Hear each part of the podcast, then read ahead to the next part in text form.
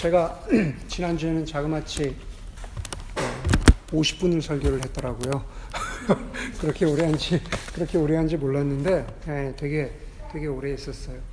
어, 지난주 설교의 그 마지막 부분에 있어서 제가 어, 그 위의 것을 추구하고 생각하라라는 말씀을 드리면서 어, 달라스 윌라드 돌아가신 달라스 윌라드 목사님의 그 세 가지 그 어떻게 우리가 위의 것을 추구할 것인가라는 말씀을 드리면서 그 VIM, 그 VIM이라는 거 말씀드렸죠. Vision, Intention, 그리고 Method라는 것을 어, 말씀드렸습니다.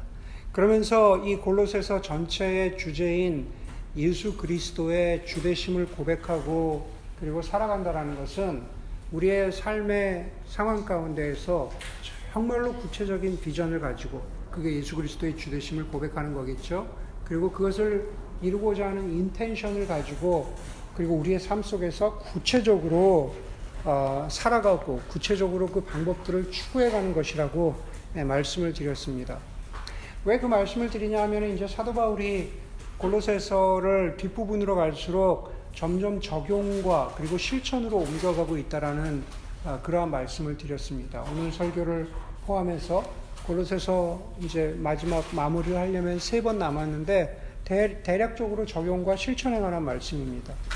다시 말해서 예수 그리스도의 어떤 그 중심성, 센츄얼리티하고 예수 그리스도의 어떤 비교할 수 없는 어, 위대함이 어, 위대함으로 시작된 그 바울의 골로새서 설교가 우리에게 정말로 여러분은 골로새 교회뿐만 아니라 정말로 여러분은 주대심을 고백하면서 우리의 삶 가운데 살아가고 있습니까? 라는 것은 점점 더 우리의 삶의 현장으로 구체적으로 들어오고 그리고 도전하고 아, 있다라는 거죠. 그런 면에, 그런 면에서 우리가 좀 진지하게 또 들어야 하는 부분이 있습니다. 제가 여러분들께 그 이메일을 드렸죠. 전체 이메일 그, 그 하이킹에 관한 어, 이메일을 드렸죠. 그렇죠, 상만 형제? 네. 네. 그래서 제가 이제 들을 게 있는 자는 들을지어다 하면서 이제 나름 나름 이제 스토리를 이렇게 쭉 썼습니다. 그래서 이메일로도 말씀드린 것처럼 제가 이제 올해도 이제 매년 행사처럼 이제 올해도 여름에 이제 산에 갑니다. 네, 고생이긴 하지만은 어, 그것도 이제 즐거움이다 생각하고 산에를 가는데 어, 산에 산속으로 들어가는 아주 야생으로 들어가는 이 백패킹은 결국은 무게와의 싸움입니다. 얼마나 무게를 어, 가볍게 하느냐. 그래서 지난 몇 년간의 경험을 보면서 제가 온 무게도 줄이고 원래 좀 가볍게 하지만은 올해는 속옷의 무게도 줄여야겠다. 그래서 아주 그냥 두 개로 줄였어요. 네, 그래서 네, 일주일인데 네, 그냥 입고 말리고 입고 말리고 너무 깊이 상상하지 마세요. 그냥 기능성입니다. 기능성이에요. 어, 저는 일주일이지만 사실은 5, 6개월을 산속에서 지내는 사람들도 속옷도 두 개, 양말도 두 개입니다. 무게를 줄여야 하니까. 바지 두 개, 티셔츠 두 개. 그렇게 해도 어, 제가 등에 매야 되는 백팩이 한 40파운드 가량 되는 거죠. 올해 같은 경우는 40파운드를 메고 이제 하루에 10마일씩 꾸준히 걸어야 하는데 평지 10마일이면은 쉽죠. 올해도 3,000m가 넘는 패스를, 제를 두 개를 넘어야 돼요. 그리고 이제 올해는 눈이 많아가지고 눈 녹은 물막 여기까지 차는데 그거를 또 빠른 물살을 또 헤치고 지나가야 되고 하여간, 하여간 걱정이 많습니다. 그렇게 산속에서 땀을 흘리고 끈끈하게 샤워도 못하고 그렇게 산속에서 일주일을 지내다 오면은 가장 그리운 게 뭘까요? 네, 가장 그리운 거는 여러분들 상상하는 대로 샤워하는 겁니다. 샤워하고 그리고 깨끗한 옷으로 갈아입고 뭐 시원한 콜라를 마신다든지 그러면은 아 정말 아, 이게 행복이구나라는 것을 진짜로 느낍니다. 그런데 올해는 그렇게 안 될 것 같습니다. 뭐 제가 길게 설명드릴 수 없지만 다 마치고 내려와서 갈아입을 여분의 옷을 둘 곳도 없고 그리고 내려와서 샤워를 할 것도 없습니다. 네, 대개는 조그만 타운이 있어서 샤워를 하는데 이번에 그렇게 안 됩니다. 그래서 어떻게 지금 히치하이킹을 해서 이 타운까지 내려와야 되나 하여간 고민이 많습니다. 여러분 일주일 동안 갈아입지도 않은 그 옷을 입은 사람하고 한 공간에 뭐 차 안에 탄다라는 거 사실 그렇게 기분 좋은 일이 아니거든요.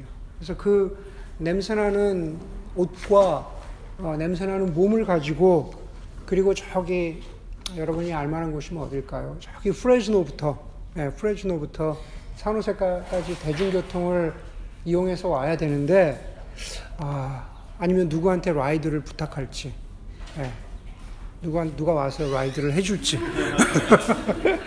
네, 근데 어떤 경우이든 간에 냄새 때문에 냄새 때문에 네, 민폐입니다.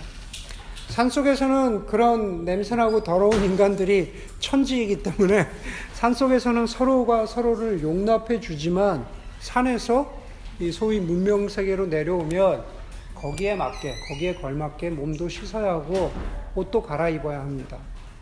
왜 그 말씀을 드리냐면 오늘 설교 제목하고 연관이 있죠. 그리스도인이 된다라는 것, 예수 그리스도의 주되심을 고백하고 그것을 따르는 삶을 살기를 원한다면 우리의 개인적인 삶 가운데에서 더럽게 살던 옷은 벗어버리고 그리고 새 옷은 입어야 한다라는 겁니다. 오늘 5절부터 읽었는데 9절을 함께 보도록 하겠습니다. 9절에 보면 이렇게 이야기하죠.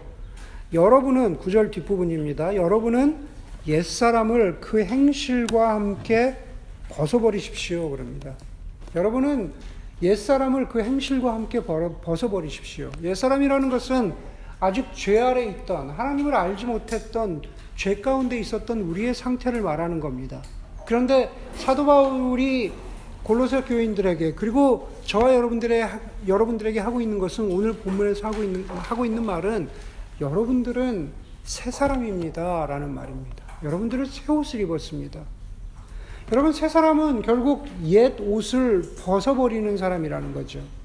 예. 새 사람이라는 것은 옛 옷을 벗어버리고 그 다음은 어떻게 하나 고민하는 그런 사람이 아니라 새 사람은 새 옷을 입는 사람입니다.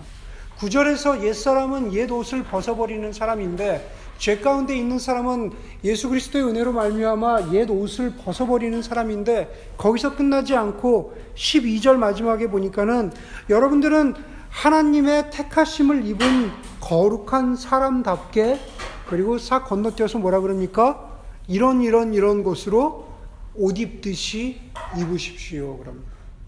하나님의 택하심을 입은 하나님의 은혜를 입은 새 사람답게 이런 어떤 친절함과 겸손함과 온유함과 오래 참음에 옷을 입으십시오라고 그렇게 말합니다. 그런 성품이 중요한 게 아니라 먼저 중요한 것은 우리가 새 사람의 옷을 입었다라는 겁니다. 예, 그러한 것을 입어야만 우리가 새 사람이 된다는 게 아니라 예, 우리가 먼저 새 사람의 옷을 가장 기본적인 새 옷을 입었다라는 겁니다. 거기에 필요한 그리고 나서 우리 그 유명한 책 가운데 After You Believe라는 책이 있거든요. 우리가 믿은 다음에 다시 말해서 우리가 새 사람을 입은 다음에 그리스도인으로서 가져야 하는 성품 가운데 하나가 친절함도 있고 오래 참음도 있고 온유함도 있고 이런 것들이 있다라는 겁니다. 중요한 것은 예수 그리스도를 따른다는 것, 그리스도인이 된다라는 것, 예수 그리스도의 주되심을 고백한다라는 것은 버릴 것은 버리고 입을 것은 입을 줄 아는 사람이라는 거죠. 먼저 사도 바울은 오늘 본문 가운데에서 옛사람을 벗어버린다고 했을 때 무엇을 벗어버려야 하는지를 두 가지로 말하고 있습니다. 벗어버려야 하는 옷이죠. 그것은 두 가지입니다. 그것은 성적인 죄와 입으로, 말로 하는 죄입니다. 성적인 죄와 sexual sin이죠. 그리고 말로 하는 죄입니다. 이 두 가지는 모두 다 어떤 면에서 개인적인, 아주 굉장히 private하죠. 개인적인 죄들이고, 그렇기 때문에 숨겨져 있어서 잘 보이지 않고, 그리고 그렇기 때문에 내가 감출 수 있기 때문에 잘 고백하거나 회개하지 않는다는 그러한 공통점을 가지고 있습니다. 여러분 먼저 5절을 보겠습니다. 그러므로라고 시작합니다. 그러므로 여기서 그러므로는 1, 5절과 그리고 1절과 4절을 연결해 주는 그러므, 그러므로인 거죠. 거기 보니까는 여러분은 여러분은 죽었으니 땅의 것들을 생각하지 말고 위의 것들을 추구하라고 했고 그리고 여러분은 그리스도의 영광에 참여할 것입니다. 마지막 때 예수 그리스도께서 다시 오실 때 그 부활의 영광 가운데 참여할 것인데 그러므로라고 그렇게 4절까지를 선포해서 그러므로라고 한 다음에 5절을 시작하는 거죠. 예, 그러므로는 그러니까 우리 한국말로 따지면 이렇게 될 수 있겠죠. 그러니까 4절까지 쭉 얘기한 다음에 그러니까 너희들은 이 옛옷을 벗어버려라. 그러니까 너희들은 이렇게 살면 안 된다라고 말하는 겁니다. 그리고 5절이 본격적으로 나오죠. 땅에 속한 지체의 일들, 곧 음행과 더러움과 어, 정욕과 악한 욕망과 탐욕을 죽이십시오. 탐욕은 우상숭배입니다. 그럽니다. 5절을 곰곰이 들여다보고 있으면 이 각각이 무엇일까? 이 각각의 욕심들이 무엇일까라고 우리가 질문을 할 수가 있는데 그렇게 크게 질, 그 고민할 필요 없습니다. 왜 그러냐면은 5절에 나오는 그, 그 모습들, 5절에 나오는 그러한 죄들은 이름만 달리했을 뿐이지 모두 다, 모든 것이 성적인 것과 관련이 있는 그러한 그 당시 헬라어 용어로 따지면 성적인 것과 연관된 죄입니다. 예.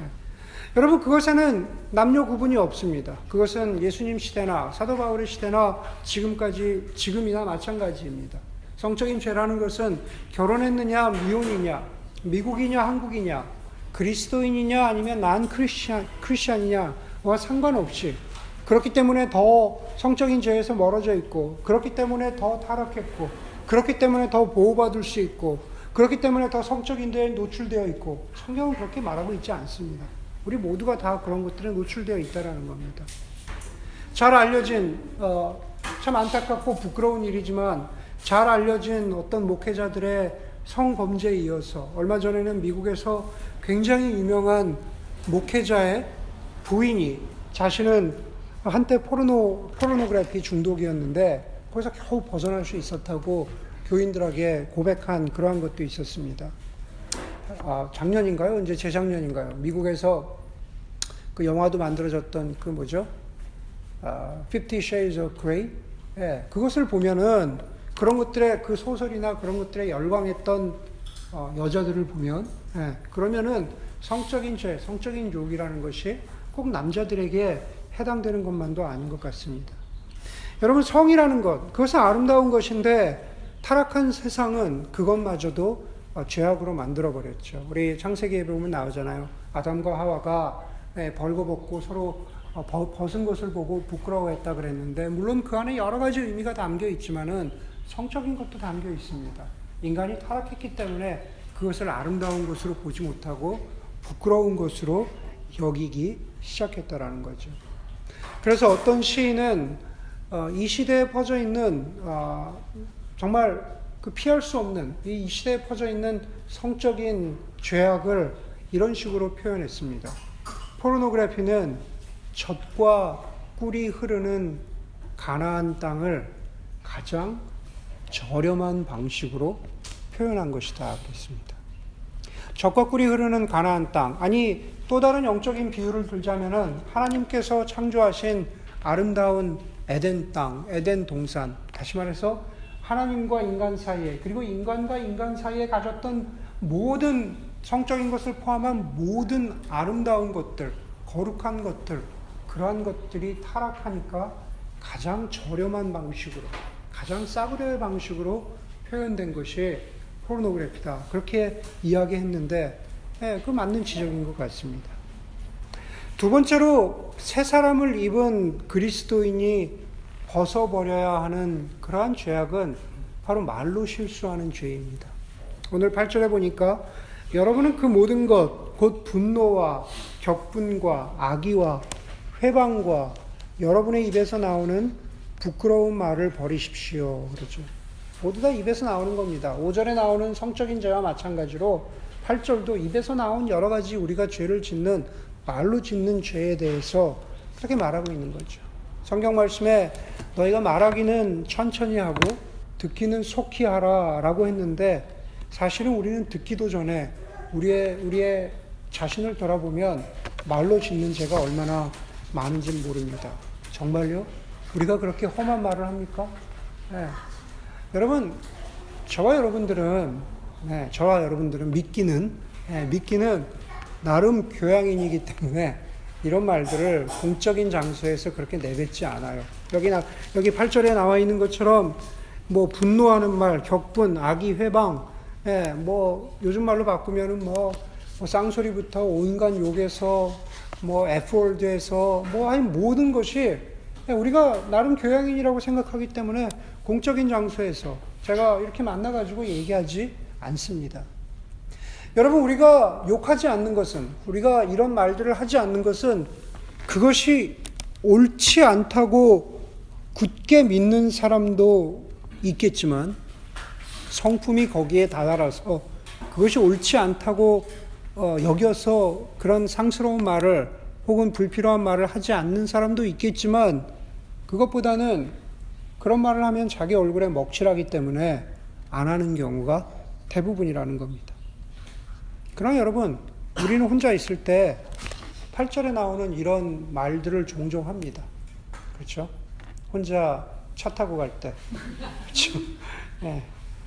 어, 혼자 샤워할 때, 네. 아무도 없는 길을 걷거나 누구도 듣지 않는다고 여겨지는 그러한 공간 가운데, 공간 가운데 우리가 홀로 있을 때, 아무도 듣지 않는다고 여겨질 때, 우리는 8절처럼 해지, 해서는 안 되는 그런 말들을 쉽게 내뱉곤 합니다. 혹은 혼자 있다고 여겨지는 그러한 공간 가운데에서 말하는 것조차도 불안하다고 여겨질 때 우리는 속으로 욕하고 속으로 분노하고 격분하고 짜증내고 상소리를 하고 심지어 말로 사람을 죽이기도 합니다. 그래서 어, 혼자 있을 때 당신은 누구인가? 예, Who you are when no one's looking이라는 빌 하이블스 목사님의 책에서도 그리스도인의 성품을 다루면서 결국 이 부분을 다루고 있다는 겁니다. 말의 습관에서도 우리 자신, 우리 인간의 어그러진 인간의 모습을 여과 없이 보여주는 거죠. 제가 보기에는 한 2주 전에 있었던 샌프란시스코의 유명한 car sharing company CEO가 그만뒀는데 그것도 그것도 제가 보기에는 그렇죠. 그 내용은 아시죠? 예, 성적인 것과 이메일. 그게 뭐 말이 됐던 문장이 되었던 그 두 가지가 합해지면서 예, 이렇게 예, 뭐 나름 승승장구하다가 예, step down 한 것을 예, 우리가 보았습니다. 여러분 아까도 말씀드렸지만 성적인 죄이건 말로 짓는 죄이건 제가 어, 오늘 본문을 보면서 주목하는 것은 그게 어떤 죄이냐라는 죄의 성격도 물론 제가 강조한 것처럼 중요하지만 그러나 그것 못지않게 중요한 것은 그 죄들의 프라이빗한 굉장히 사적인 그러한 성격 때문에 그렇습니다. 성적인 죄나 말로 짓는 죄는 자기 자신 혹은 우리 자신과 가장 가까운 사람만 목격할 수 있는 가장 프라이빗한 죄라는 그러한 특성을 가지고 있죠. 그렇죠? 같이 타, 차를 타고 가다가 남편이 욕을 한다든지 예, 그죠? 예. 또뭐 아내가 어, 듣도 보도 못한 욕을 한다든지 예. 예. 가장 가까운 사람만 발견하게 된다라는 거죠. 그런데 여러분 우리가 골로새서를 함께 나누면서 우리가 예수 그리스도의 주되심을 고백하고 살아간다라는 것을 까딱 잘못 이해하면은 우리의 삶 가운데 어떤 그러한 어, 기독교 윤리적인 부분 우리의 삶 가운데 뭐 직장에서 이렇게 살아라. 혹은 우리의 삶 가운데 이런 이런 삶의 가치, 소명, 비전을 가지고 살아라. 아, 이런 것에 너무 제가 지난주에 얘기했지만 아, 이런 것에 너무 끌리지 말고 하나님 나라의 가치가 무엇인지 거기에 초점을 두고 살아라. 라는 것으로 어, 오해라기보다는 마치 그것이 다인 것처럼 생각할 수 있는데 네, 그런 것들과 포함해서 우리가 예수 그리스도의 주되심을 고백한다라는 것은 결국은 우리의 삶의 우리의 속사람, 우리의 내면, 우리의 우리의 삶의 존재가 바뀜이 없이는 예, 주되심을 고백하며 살아간다라는 삶을 우리가 기대하기 어렵다라는 겁니다. 사도 바울은 로마서에서 그리스도인이 된다는 것은 죄로 인해서 죄로 사로잡혀 있던 오늘 여기서 이야기하는 두 가지 죄뿐만이 아니라 모든 종류의 그 죄에 사로잡혀 있던 우리의 존재, 우리의 본성이, 우리의 의지가, 우리의 생각이 하나님의 은혜로 말미암아서 변화되는 것이 그리스도인이 되는 것이고 예수 그리스도를 따라가는 것이라고 그렇게 말하고 있습니다. 그렇기 때문에 주대심을 고백한다라는 것은 바로 그 프라이빗한 영역에서부터 정말로 정말로 사적인 영역에서부터 우리의 삶에서 회개와 변화와 성숙이 있어야 된다는 거죠. 네, 그것이 없이는 결코 주대심을 고백하는 삶을 살고 있노라고 말할 수 없다라는 겁니다. 사랑하는 교회 여러분, 주대심을 고백하면 살아간다라는 것.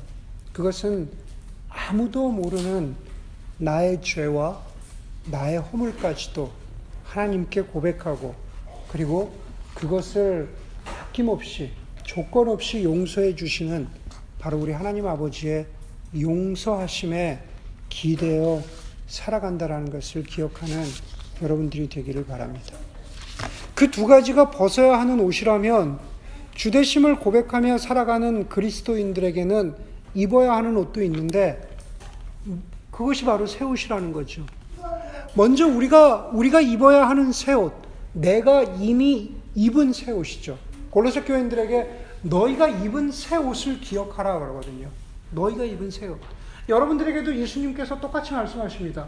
너희가 입어야 할 새 옷이 아니라 그리스도인들은 하나님께서 우리에게 입혀 주신 새 옷이라는 거죠. 여러분 그게 그게 복음이거든요. 그게 좋은 소식이거든요. 새 옷을 우리가 입는 게 아닙니다. 예, 하나님 아버지께서 우리에게 입혀 주시는 게 그게 복음이라는 거죠. 우리의 능력으로 입는 것이 아니라 은혜라는 것은 복음이라는 것은 누가 나에게 새 옷을 입혀 주었느냐를 아는 것이 그게 바로 그게 바로 복음이고 은혜입니다. 잘 아시는 대로 이번에 이제 그 저희 그 아들이 쌤이 아, 졸업을 했습니다. 졸업을 했는데 아, 졸업식 때문에 5월달에 졸업식에 갔더니만은 쌤이 뭐라 그러냐면 아빠 졸업식 때 자기도 양복을 입었으면 좋겠다는 거예요. 그러면서 하는 얘기가 학교 학교 앞에 한 벌에 120불의 양복을 파는 곳이 있대. 120불. 그래서 친구들이 그 120불짜리 한벌 수트를 사 입었는데 되게 좋다고 자기도 그 양복을 샀으면 좋겠다라는 거예요. 그래서 아빠로서 그리고 나름 사회 경험이 있는 아, 남자로서 120불짜리 양복? 굉장히 의심이 들었지만, 굉장히 의심이 들었지만 아무 소리 안 하고 저희 아내와 같이 그래 가보자 그러면서 갔습니다. 갔는데 어, 가면서 물어봤어요. 근데 친구들이 거기 이제 다 120불에 파는 게 아니라 어떤 특정한 것만 120불에 판대요. 그래서 어, 그게 무슨 색깔이야? 그랬더니만은 그레이래요. 회색. 회색 그런데 여러분 남자분들 잘 아시겠지만 대학을 갓 졸업한 애가 예? 첫 양복으로 그레이를 입지 않아요. 무슨 말씀 남자들 이해가 되시죠? 네. 여러분 뭐 여기 뭐 우리 준영 자부님도 계시지만 회색 양복이라는 것은 남자들이 처음 입는 양복으로서 소화하기 힘든 컬러입니다. 그렇죠? 대개는 우리 아버님 입으신 이런 보통 한국에선 감색이라 그러죠. 이런 이런 색깔들을 처음에 사 입지 첫 양복에 gray를 입지 않습니다. 120불짜리 gray color. 예, 그걸 생각하고 갔는데, 예, 막, 백인 애들이 막, 그, 있던 많은 녀석들이 막 양복점으로 들어가는 거예요. 그래서 들어가면서 봤죠. 아니나 다를까 120불짜리 양복 그래 한번 입어봐. 봤더니만은 뭐 입었는데 이 뒤에 막 쭈글쭈글하고 약간 뭔가 어설픈 거 있잖아요. 예, 뭔가 촌스럽고 뭔가 어설픈 거. 그래서 잘 설득해서 야 이거는 아닌 것 같다. 이건 아닌 것 같다 그러면 자기도 친구들 말만 들었는데 자기도 입어보니까 좀 아닌 것 같으니까 순순히 따라 나오더라고요. 그래서 구두를 사주기로 해서 거기에 무슨 그, 그 백화점 아울렛이 있었어요. 그래서 먼저 구두를 사자. 이제 구두를 사러 갔는데 아울렛에 갔는데 구두를 고르고 있는 동안에 제가 이렇게 보니까 남자 양복이 보이는 거예요. 예. 흔히 입는 저 남자들이 대학 졸업한 애들이 입는 그 양복 예, 감색으로 그게 있는 거예요. 그래서 데리고 가서 어, 입어봐라. 이티만은 딱 맞아요. 예, 바지도 입어봐라. 줄일 필요도 없이 정말 딱 맞아요. 예, 그러니까 저도 마음에 들고 제 아내도 마음에 들고 예, 일단은 본인이 어, 가장 그 마음에 들어서 그래서 이제 그걸 샀습니다. 예, 물론 120불보다는 더 비싸요. 저 그걸 샀어요. 그래서 그걸 사서 예, 졸업식에 입고 갔고 아마도 아, 당분간 자기가 양복을 입어야 될 일이 있다면은 뭐 오늘도 어, 오늘도 친구 결혼식에 간다고 디트로이트에 간다고 뭐 그 양복을 드라이해서 아침부터 전화 와서 들고 가더라고요. 예, 참고로 그 동네는 결혼을 참 일찍 해요. 미드웨스트는 굉장히 일찍 하는데 그래서 하여간 친구 결혼식에 갔습니다. 여러분 젊은 애는 젊은 애는 어떤 새 옷, 어떤 양복을 입어야 할지 모르죠. 예, 잘 모릅니다. 죄인이었던 우리도 어떤 옷을 입어야 될지 우리가 모릅니다. 죄인이었던 우리에게 새 옷을 골라주시고 은혜의 새 옷을 입혀주시는 분은 바로 우리 하나님 아버지시죠. 10절에 보면은 이렇게 말하고 있습니다. 여러분, 새 사람을 입으십시오. 그렇죠. 여러분, 새 사람을 입으십시오. 우리는 새 사람이 될 능력도 없고, 우리는 새 옷을 고를 능력도 없고, 우리는 새 옷을 입을 자격도 되지 않는 사람들입니다. 제가 저희 아이에게 옷을 골라주고 입혀주고 돈까지 지불한 것처럼 하나님 아버지께서는 예수 그리스도 당신의 아들을 십자가에서 죽이심으로 말미암아서 우리를 위해서 우리를 대신해서 자기 아들을 죄값으로 지불하시고 그리고 그 은혜로 그 결과로 우리에게 새 옷, 새 사람이라는 그 옷을 입혀 주셨습니다. 그게 바로 12절인 거죠. 제가 아까 말씀드린 여러분들은 하나님의 택하심을 받은 사랑받은 거룩한 사람으로 새 옷을 입으십시오. 그렇게 말합니다. 새 옷을 입는다는 건 정말 우리가 입는다는 게 아니라 누가 우리에게 그 옷을 입혀 주셨는지를 기억하는 게 복음입니다. 다시 10절로 돌아가면은 그 새 사람, 그 새 옷을 입은 그 사람은 자기를 창조하신 분의 형상을 따라 끊임없이 새로워져서 참 지식에 이르게 됩니다. 그럽니다. 하나님의 형상을 따라서 참 지식에 이르게 된다라는 게 무슨 뜻일까? 여러분, 초대 한국 교회사를 보면은 당연히 초대 한국 교회 당시에 19세기 말에 그 교회 역사를 보면은 그 당시의 교인들은 우리보다 모르는 것들이 많았습니다. 글씨도 겨우 깨쳤고 성경 공부를 제대로 배워보지도 못했고 우리가 흔히 이야기하는 하나님 나라 복음에 대해서 혹은 교리에 대해서 제대로 공부해보지 못했던 사람들입니다.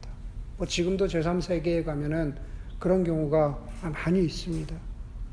그런데 한국 교회, 초대 교회 교인들을 보면 뭐 예를 들어서 평양에서, 뭐 광주에서, 여수에서, 서울에서, 한국의 곳곳에서 한국 사회의 빛과 소금이 되어서 회개를 이끌어내고 사회를 변화시키는 역할에 지대한 공헌을 한 것이 그리스도인이라는 것을 우리는 역사를 통해서 알 수가 있습니다. 다시 말해서 예수 그리스도를 믿고 따르는 일, 예수 그리스도의 주되심을 고백하면서 살아가는 일이란 것은 참 지식, 무엇인가 안다라는 것도 중요하지만 그것만이 다가 아니라는 것을 보여주고 있는 겁니다. 그렇기 때문에 오늘 여기서 우리를 창조하신 그분의 형상을 따라서 참 지식에 이른다라는 것은 지적으로만 채워지는 것을 말하는 게 아니다라는 것을 우리가 먼저 알아야 합니다. 11절 한번 보세요. 11절 뭐라고 시작해요? 거기에는 그러잖아요. 거기에는. 10절이 어떻게 끝나요? 참 지식에 이른, 이릅니다라고 끝나죠. 그러니까 다시 말해서 참 지식에 이름에는 거기에는 이르는 그 마지막 종착역에는 11절에 뭐라 그래요? 그리스인과 유대인도 할례 받은 자와 할례 받지 않은 자도 야만인과 스쿠디아인도 종도 자유인도 없고 오직 그리스도만이 모든 것이며 그리스도만이 모든 것 안에 계십니다. 그럽니다. 여러분 골로새 교회 안에는 다양한 사람들이 있었습니다. 인종적인 다양함이죠. 그리스도인고 그리스도인도 있고 유대인도 있었습니다. 사회 경제적인 다양함이 있었습니다. 11절처럼 종도 있었고 자유인도 있었습니다. 사회 경제적으로 차이가 있습니다. 종교적인 다양함, 다양함도 있었습니다. 할례 받은 사람도 있었고, 다시 말해서 유대교 배경을 가진 사람도 있었고, 할례 받지 않은 이방인 배경을 가진 사람도 있었습니다. 교육의 차이도 있었습니다. 헬라인은 세련됐습니다. 야만인, 스쿠디아인은 스쿠디아인은 쉽게 얘기해서 야만인입니다. 잘 모르는 사람이에요. 그냥 저 소아시아 북쪽에 있었던 그냥 그, 그, 그 야만족의 무리였다고 보면 될 것 같습니다. 교육의 차이도 있었습니다. 그런데 사도 바울은 그것은, 이런 차이들은, 이런 어떤 레벨의 차이들은 하나님을 아는 참 지식에 이르는데 큰 변수가 되지 못한다고 말하는 겁니다. 그러면서 11절 마지막에 이렇게 말하죠. 오직 그리스도만이 모든 것이며 모든 것 안에 계십니다. 그럽니다. 어려운 말 같죠? 그냥 이렇게 생각하면 됩니다. 한마디로 그리스도가 가장 중요하다라는 뜻입니다. 차이는 중요하지 않다. 그리스도가 가장 중요하다. 다시 말해서 나의 삶 가운데에서 그리스도를 주인으로 따르고자 하는 우리의 결단과 우리의 결심과 새 옷 입고 살아가는 그 본분에 따라 살아가는 그리스도인으로서의 삶의 어떤 믿음이 순종이 중요하다라는 그런 말을 하는 겁니다. 고로새 교회만 그런 것이 아닙니다. 사실은 저희 교회도 마찬가지인 거죠. 무슨 뭐 우리가 엔지니어인지 아니면 좋은 학교 출신인지 아닌지 박사학위가 있던지 없던지 미국에서 컸던지 아니던지 간에 우리가 자라온 배경이 어떻던지 간에 신앙생활을 오래 했는지 아니면 신앙생활의 연차가 짧은 것인지 그래서 아직 지식이 풍부한 사람도 있고 그래서 아직 모자란 사람도 있고 그게 중요한 게 아니라 그리스도만이 모든 것이며 모든 것 안에 계십니다. 결국 우리의 우리의 저와 여러분 우리의 삶 가운데 정말로 그리스도를 주인으로 모시고 따라가고자 하는 순수한 순종과 결단이 있느냐 그것이 바로 우리에게 필요한 신앙의 자체라고 말하고 있는 겁니다. 아까 보았던 12절의 처음 부분 여러분은 하나님의 택하심을 입은 사랑받은 거룩한 사람입니다. 라고 하는 그 표현은 어, 구약에서 이스라엘 백성들을 말할 때 그렇게 불러주던 특별한 이스라엘을 향한 호칭이었어요. 민족으로서, 나라로서의 이스라엘을 선지자들이, 예언자들이 그 이스라엘을 부를 때 하나님의 택하심을 입은 어, 사랑받은 거룩한 사람들입니다. 그렇게, 그렇게 불렀습니다. 그러나 여러분, 이스라엘은 하나님께 순종해서 이 세상 가운데, 이 죄악된 세상 가운데 하나님의 샬롬의 대리자로서 살아가는 일에 실패했습니다. 우리가 교회를 여러 가지로 표현하지만 교회는 새 이스라엘이라고 합니다. 그렇게 부릅니다. 예, 교회를 이루어가고 만들고 있는 여러분들, 그리스도인들을 새 이스라엘이라고 부르는 거죠.